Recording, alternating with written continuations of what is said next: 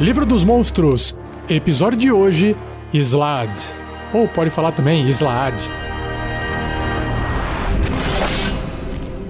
Regras do D&D 5e. Uma produção RPG Next.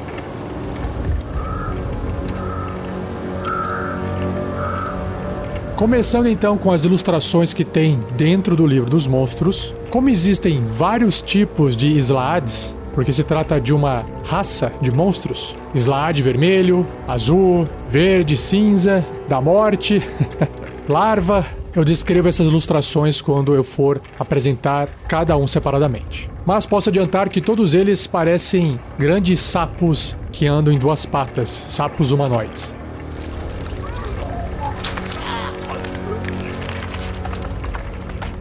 Slad. No caos eternamente mutável do limbo, pedaços de florestas e campinas, castelos arruinados e ilhas isoladas derivam através de um alvoroço de fogo, água, terra e vento. Os principais habitantes desse plano inóspito são os sapos humanoides. Aí acertei.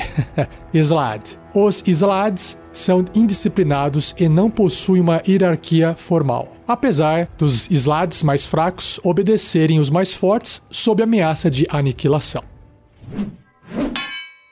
A Pedra da Geração. Muito tempo atrás, Primus, o senhor supremo dos Modrons, criou uma gigantesca pedra geometricamente complexa, imbuída com o poder da lei. Ele então deixou a deriva no limbo, acreditando que a pedra poderia trazer ordem ao caos desse plano e impedir o caos de se espalhar para outros planos. Conforme o poder da pedra crescia, ela tornou possível para as criaturas com mentes ordeiras, como os Modrons e os Githizerais, criarem enclaves no limbo. Porém, a criação de primos teve um efeito colateral imprevisto. A energia caótica absorvida pela pedra gerou os horrores que vieram a ser chamados de Slads. Sábios se referem à maciça criação de primos como a pedra da geração por essa razão. Os Slads dizimaram todos os enclaves de Modrons no limbo. Como criaturas de caos absoluto, os Slads abominam os Modrons e os atacam à primeira vista. Porém, Primus manteve sua criação e,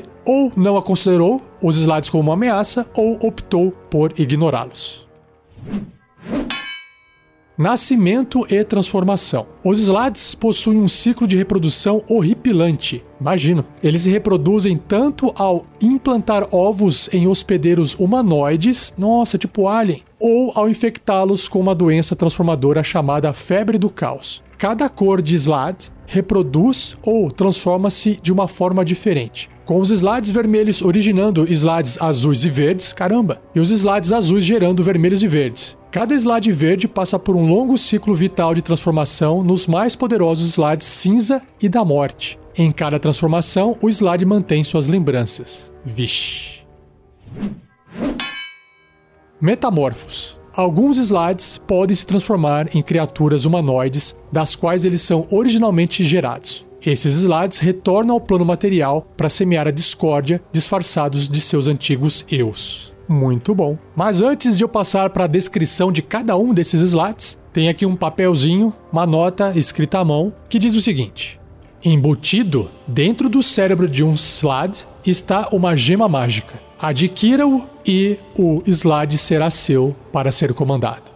O que quer que isso significa, porque não tem quem que escreveu isso, descobriremos na sequência. Pelo menos espero.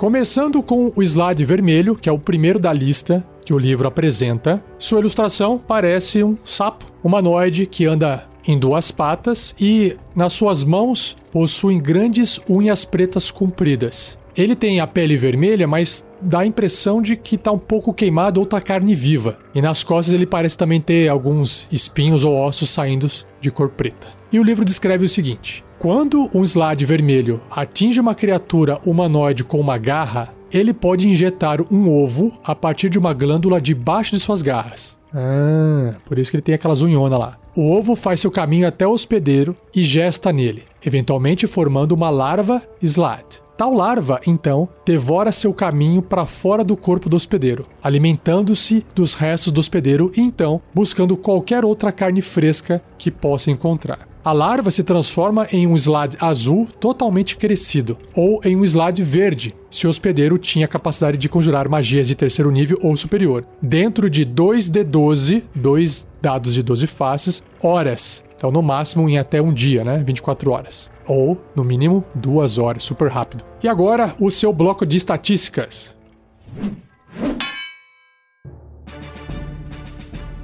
Começando com o bloco de estatísticas da larva, larva Slat. Ela é uma aberração miúda, caótica e neutra. Sua classe armadura é 12, tem 10 pontos de vida, deslocamento 9 metros, caramba, é rápida.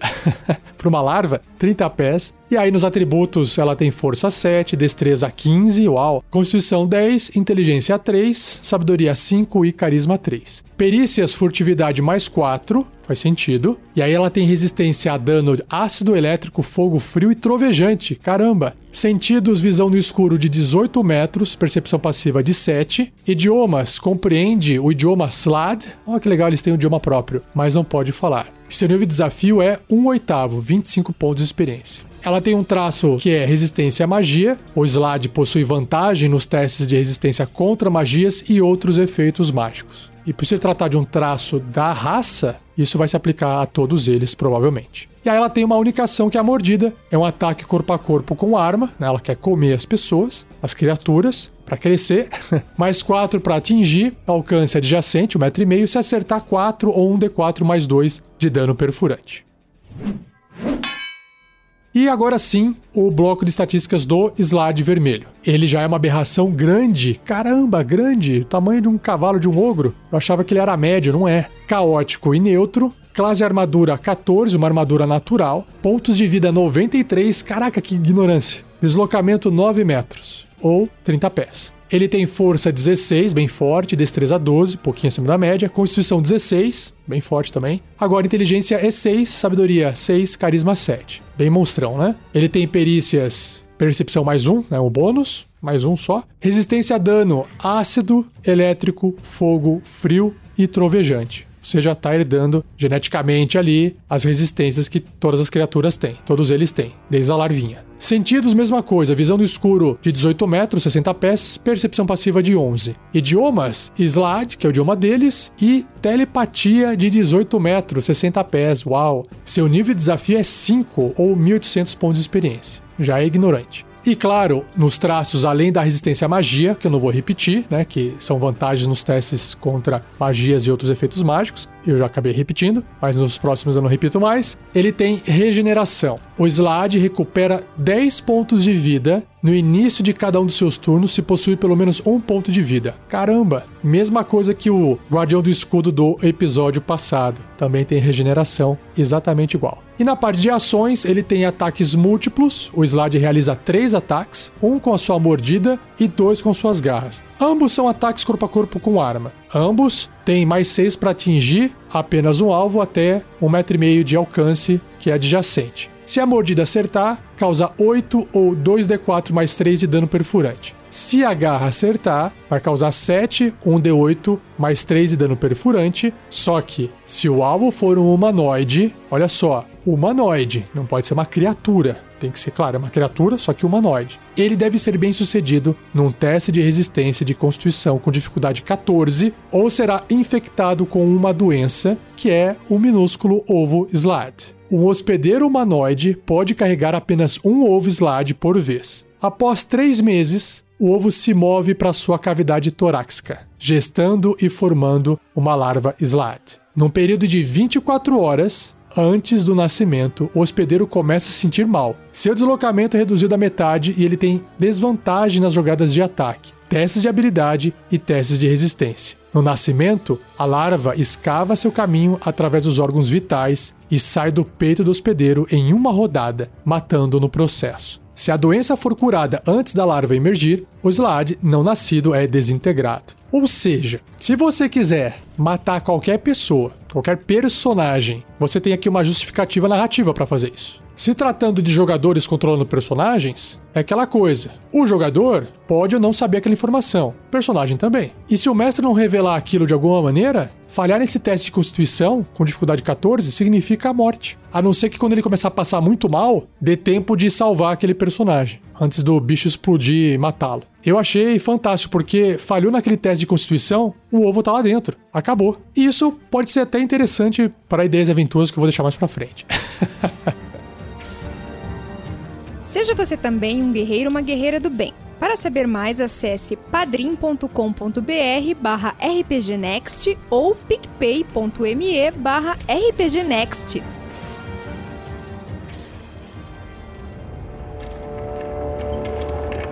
Islade azul. Apesar da ilustração ser parecida, né, um sapo humanoide, o Islade azul tem a pele toda azul. Ele parece ser mais forte. Já parece um gurilão assim, com a pele azul. E nas mãos tem um diferencial. Ele não tem unhas compridas assim como o Slade vermelho, mas ao invés disso, das costas da mão saem duas garras, como se fossem Wolverine assim, e são curvadas, indo para cima e depois para baixo para frente. E vamos ver o que, que tem de descrição aqui.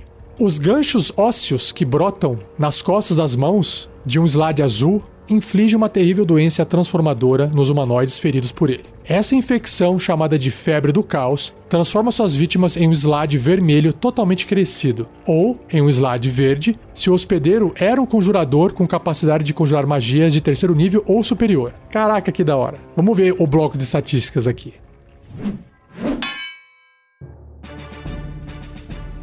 Slide azul é uma aberração grande, então não mudou o tamanho, caótico e neutro. Mesmo alinhamento, mesma tendência. Classe armadura é 15, um pontinho a mais do que o vermelho, armadura natural. Tem 123 pontos de vida, já é mais robusto mesmo, fortão ali. Deslocamento 9 metros, não mudou nada, 30 pés. Agora força 20, super forte. Destreza 15, Constituição 18 e inteligência, apesar de ser baixa 7, também já deu uma melhorada em relação ao vermelho. Sabedoria 7 também melhorou e carisma 9 também melhorou. Ele tem também um bônus de perícia em percepção de mais um, mesmo tipo de resistência a dano, ácido, elétrico, fogo, frio trovejante. Tem os mesmos sentidos, visão no escuro de 18 metros, percepção passiva de 11. Também se comunica no idioma Slade e telepatia de 18 metros, 60 pés. Só que agora o seu nível de desafio é 7, 2 a mais que o vermelho, ou 2.900 pontos de experiência. E ele também tem as mesmas habilidades de raça, os mesmos traços de raça que são regeneração e resistência à magia. Na parte de ações, ataques múltiplos, o Slade realiza três ataques, um com a sua mordida e dois com as suas garras, assim como o vermelho. A mordida e a garra são ataques corpo a corpo com arma, mais 8 para atingir, um bônus maior do que o do vermelho. Um alvo adjacente, se acertar a mordida, causa 12 ou 2d6 mais 5 de dano perfurante. O dano também já ficou mais robusto, o dado subiu de d4 para d6. E a garra causa 2d6 mais 5 de dano cortante. Só que vem aquele efeito, né? Na garra. Se o alvo for um humanoide, ele deve ser bem sucedido num teste de resistência de constituição com dificuldade 15, um pouquinho mais difícil do que no vermelho, ou será infectado pela doença chamada febre do caos. Enquanto estiver infectado, o alvo não pode recuperar pontos de vida. Nossa, e seu máximo de pontos de vida é reduzido em 10. Caraca, 3d6 a cada 24 horas. Nossa, forte, hein? Se a doença reduzir o máximo de pontos de vida do alvo a zero, ele instantaneamente é transformado em um slide vermelho, ou, se ele possui a habilidade de conjurar magias de terceiro nível ou superior, em um slide verde. Apenas uma magia desejo, wish, pode reverter a transformação. Caramba, que terror! Muito legal.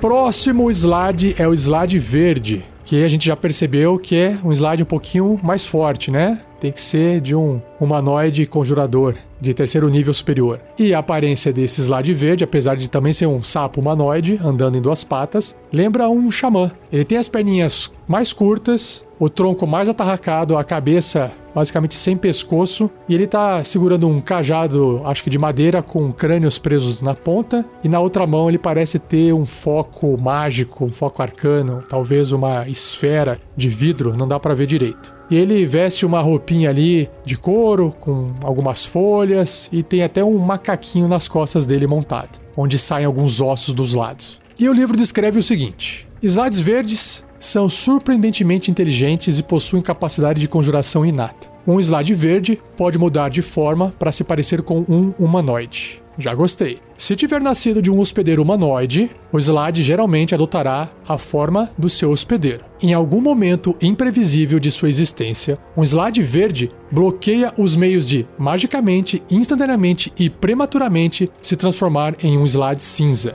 Desbloquear esse conhecimento pode levar anos ou mesmo décadas. Bom, só vamos entender melhor quando a gente ler o slide cinza. Mas vamos agora para o seu bloco de estatísticas.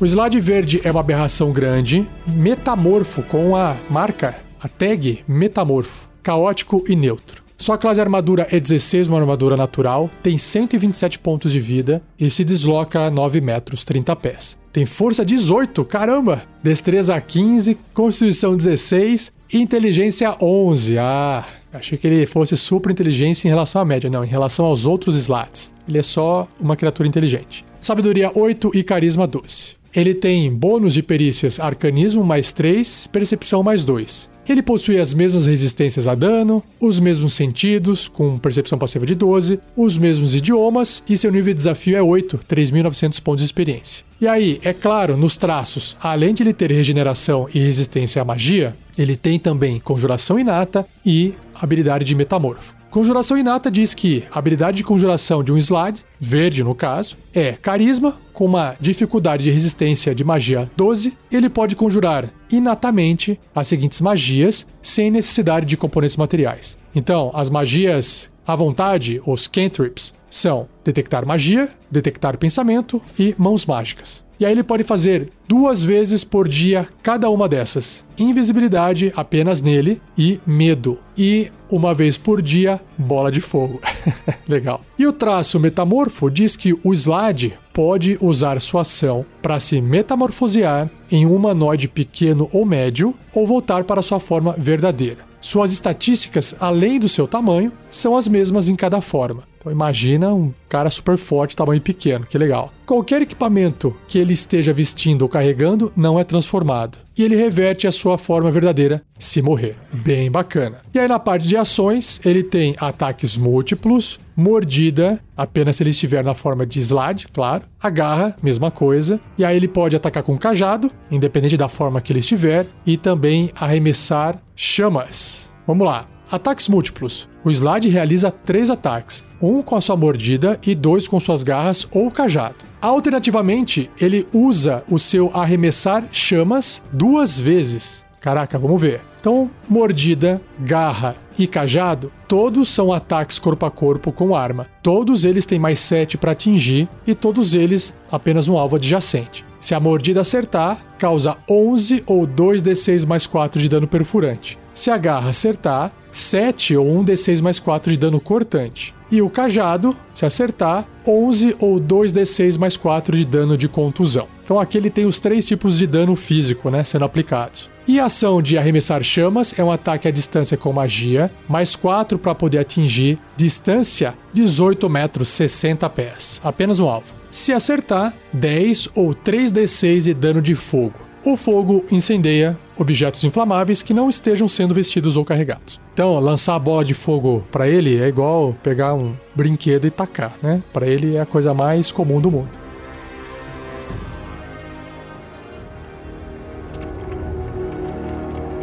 Indo agora pro Slade cinza.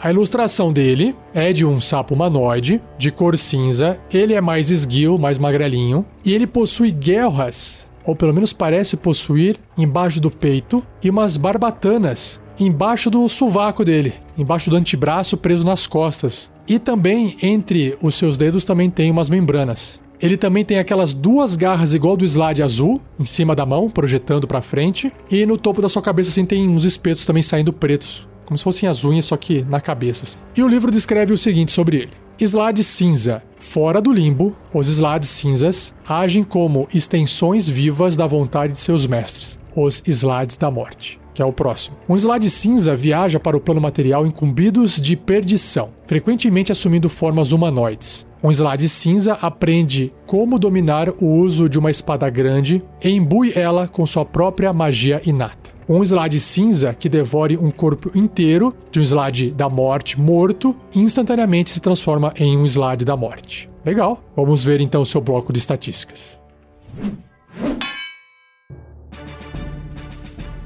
Slide cinza, aberração média. Ah, ele é menor, olha só. Tamanho de um ser humano. Com a marcação de metamorfo, caótico e neutro. Classe armadura 18, uma armadura natural, caramba. Pontos de vida 127, igual ao slide verde. Deslocamento 9 metros ou 30 pés. Ele tem força 17, bem forte também. Destreza 17, mais ágil ainda do que os outros. Constituição 16, inteligência 13. Caramba, realmente é evoluído. Sabedoria 8 e carisma 14. E aí ele tem bônus de perícias em arcanismo mais 5, percepção mais 6. Mesmas resistências, mesmos sentidos, só que com percepção passiva de 16, mesmos idiomas, e o seu nível de desafio é 9, 5 mil pontos de experiência. Caramba! Na parte dos traços, ele tem também regeneração, resistência à magia, ele também é metamorfo, igual ao slide verde, então não vou repetir. Ele tem conjuração inata, que eu vou ler para poder ver quais são as magias, e tem um traço novo aqui que se chama Armas Mágicas, que diz: os ataques com arma do slide são mágicos. Ok, muito bom. Conjuração inata, a habilidade de conjuração desse slide cinza é o carisma, com uma dificuldade, uma série de resistência de magia 14. Ele pode conjurar inatamente as seguintes magias sem necessidade de componentes materiais. Então, à vontade, ele pode fazer detectar magia, detectar pensamentos, imagem maior, invisibilidade apenas nele. Caramba, à vontade de fazer invisibilidade nele. E mãos mágicas e duas vezes por dia cada uma dessas magias. Bola de fogo, caramba. Idiomas, medo e voo. Muito forte. E uma vez por dia ele pode fazer viagem planar, apenas ele. Nossa, então ele viaja entre os planos, uma vez por dia. Bem legal. E na parte de ações, ele tem ataques múltiplos, mordida, garra e a espada grande. Ataques múltiplos, o slide realiza três ataques, um com a sua mordida, que ele só pode fazer na forma de slide, e dois com suas garras ou espada grande. Mordida e garra, então ele só pode fazer na forma de slide. E a espada grande, qualquer formato qualquer forma. Todos esses três ataques, essas três ações, são ataques corpo a corpo com arma. Tem mais 7 para poder atingir apenas um alvo adjacente. Se a mordida acertar, ela causa 6 ou 1d6 mais 3 de dano perfurante. Se a garra acertar, causa 8 ou 1d10 mais 3 de dano cortante. E a espada grande, se acertar, causa 10 ou 2d6 mais 3 de dano cortante.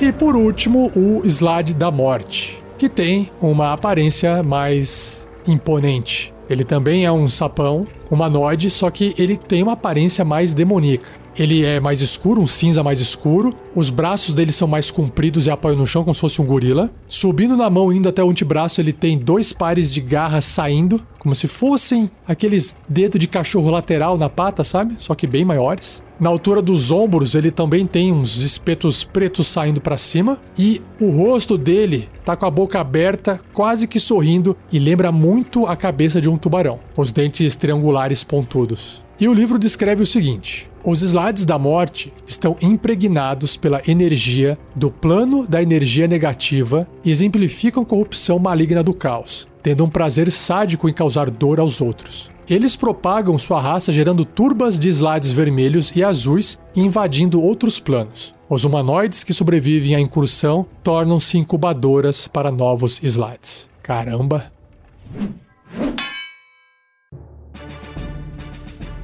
O bloco de estatísticas do slide da morte é compridinho. Vamos lá. Ele é uma aberração média, também metamorfo, caótico e mal. Aqui uma diferença: todos eles eram então até agora caóticos e neutro. Esse aqui é maligno. Sua classe de armadura é 18, uma armadura natural. Pontos de vida 170, segura essa. E sua velocidade de deslocamento é 9 metros ou 30 pés. Ele tem força 20, super forte, destreza 15, constituição 19, altíssima, inteligência 15, caramba, sabedoria 10 e carisma 16. Vixe. Ele tem bônus nas perícias de arcanismo, mais 6, e percepção, mais 8. Nas resistências a dano não muda nada, sentidos também não muda nada. Claro que a percepção passiva dele é alta, é 18, caramba, causa do bônus, né, de perícia. Idiomas, mesma coisa, e seu nível de desafio é 10, ou 5.900 pontos de experiência. Nos traços, ele tem armas mágicas, que diz que os ataques de arma que ele fizer são considerados mágico. Ele também é um metamorfo, ele também tem regeneração e resistência à magia. E conjuração inata, óbvio. para dar um poderzinho extra, né? A habilidade de conjuração de um slide da morte é carisma, com uma CD, uma dificuldade de resistência de magia 15, mais 7 para atingir com ataques de magia. E aí ele pode conjurar inatamente as seguintes magias sem necessidade de componentes materiais. À vontade, detectar magia, detectar pensamentos, imagem maior, invisibilidade pessoal apenas e mãos mágicas. Duas vezes por dia cada bola de fogo, idiomas, medo e voo, e uma vez por dia cada névoa mortal, viagem planar apenas nele. E para fechá-lo, na parte de ações, ele tem ataques múltiplos, mordida, só se estiver na forma de slide, garra também, na forma de slide apenas, e uma espada grande. Ataques múltiplos, o slide realiza três ataques, um com a sua mordida e dois com suas garras ou espada grande. Então você já sabe, né? As três ações aqui, mordida, garra espada grande, são ataques corpo a corpo com arma. Todos eles têm mais 9 para atingir, apenas um alvo adjacente. E aí, se acertar a mordida, vai causar 9 ou um D8 mais 5 de dano perfurante, mais 7 ou 2d6 de dano necrótico, para piorar a coisa. A garra vai causar 10 ou 1d10 mais 5 de dano cortante, também mais 7 ou 2d6 de dano necrótico. E a espada também vai causar 12 ou 2d6 mais 5 de dano cortante, mais os mesmos 7 ou 2d6 de dano necrótico. Não tem como escapar. E o livro traz um bloco de textos com uma regra variante chamada Gemas de Controle de Slide, que pode se aplicar a todos eles, que diz o seguinte: Conforme um slide surge da pedra de geração, a pedra magicamente implanta um fragmento dela no cérebro do slide. Esse fragmento toma a forma de uma gema mágica de tamanho e forma aproximados do punho de uma criança humana, sabe, o tamanho de um ovo de galinha. A gema é da mesma cor do slide. Outra criatura pode usar magia para alcançar a gema slide e usá-la para subjugar o slide. O slide deve obedecer a quem quer que possua sua gema. Se a gema de um slide for destruída, o slide não poderá ser mais controlado dessa forma. Um slide nascido de alguma outra forma, que não da pedra de geração, não possuirá uma gema no seu cérebro, mas ele adquire uma caso entre em contato com a pedra da geração. Os slides no limbo são atraídos pela pedra de geração, por isso muitos acabam adquirindo uma gema, um slide com uma gema de controle em seu cérebro possui o seguinte traço adicional: gema de controle. Implantada no cérebro do slide está uma gema mágica. O slide deve obedecer a quem quer que possua a gema e é imune a ser enfeitiçado enquanto estiver sendo controlado. Certas magias podem ser usadas para adquirir essa gema. Se o slide falhar no teste de resistência contra a magia aprisionamento, a magia pode transferir a gema para a mão aberta do conjurador ao invés de aprisionar o Slade. Uma magia desejo, se for conjurada na presença do Slade, também pode ser ordenada para adquirir a gema. Uma magia restauração maior, conjurada no Slade, destrói a gema sem ferir o Slade. E alguém que seja proficiente em sabedoria medicina pode remover a gema de um Slade incapacitado. Vai fazer uma cirurgia ali. Cada tentativa requer um minuto de trabalho ininterrupto e um teste de sabedoria de medicina bem sucedido. E a dificuldade é 20. Cada tentativa fracassada causa 22 ou 4 de 10 de dano psíquico ao slide. Vixe. Muito legal. Vamos então agora para a ideia de aventura.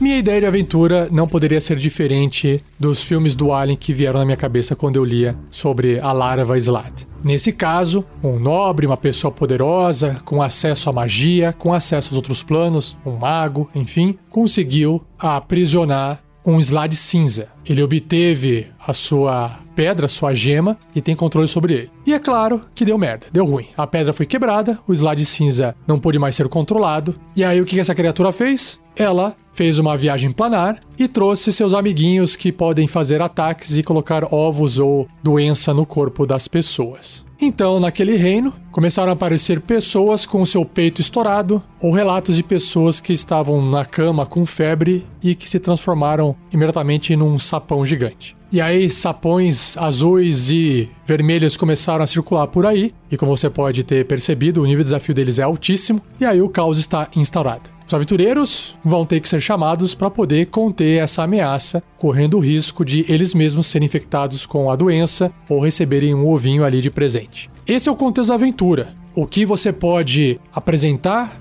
é um pedaço dessa narrativa, ou seja, uma dessas pessoas que estavam com ovos ou foi infectado pelo slide azul, por exemplo, não está se sentindo bem e ele conseguiu fugir dessa região e ele foi procurar, sei lá, um médico. E pode ser que um dos aventureiros tenha essa perícia de medicina, seja um clérigo, seja um paladino, ou ele realmente chega ali numa taverna, socorro, preciso de ajuda, não tô me sentindo bem, e ali dentro o peito dele explode, por exemplo, e a galera tem que enfrentar aquela larva. E aí? O que aconteceu? O que é isso? De onde veio isso? E aí a notícia já começou a espalhar. E aí, só aqui, de início, você já pode, inclusive, se quiser trocar essa larva por uma criatura que está com febre, né, um personagem que está com febre, e se transformar no slide vermelho, você já tem logo de cara ali um combate de nível desafio 5. Dentro de uma taverna, por exemplo. Imagina, será que os aventureiros de primeiro nível vão dar conta? Tem que estar, acho que, num segundo nível para segurar as pontas. Ou o primeiro nível quase morre. E aí todos eles podem ser infectados, porque tem um monte de gente ali atacando, ele mata um monte de gente, mas os aventureiros, mesmo, sei lá, caindo, quase morrendo no chão, não vejo tanto problema.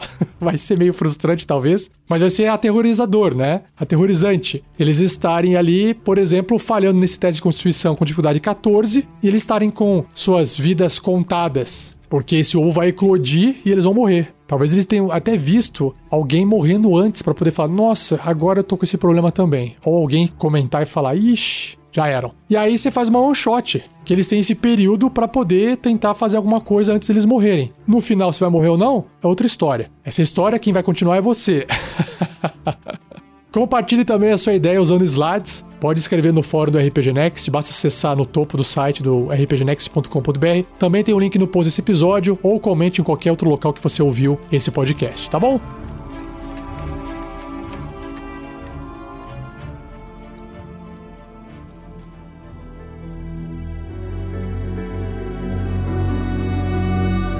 Assim encerro mais um episódio do Regras do D&D 5e. Espero que você tenha gostado. Não deixe de compartilhar, dar o like, se inscrever no canal, no feed de podcast. Agradeço ao Gleico Vieira Pereira por mais uma edição fantástica de podcast do Regras do D&D 5e. E saiba que no post do episódio tem um link para o site da Amazon, link de afiliado, onde você pode adquirir o Core Rulebook Gift Set que são os três livros base do D&D quinta edição, que já tem revisões Vem um case lindão, vem o escudo do mestre junto. Tá em inglês, tá, mas é uma boa oportunidade para você poder aprender. Foi assim que eu aprendi muito do inglês. Claro, fiz aulas, fiz aulas, mas o que me empurrou, o que me motivou foi pegar o dicionário e ler o livro em inglês. Se você adquirir esse kit, você também está ajudando o projeto do RPG Next, porque parte do valor a Amazon passa para a gente pela divulgação. Então, corra lá enquanto tiver em estoque, porque são cópias limitadas. Eu já garanti a minha, garanta a sua também.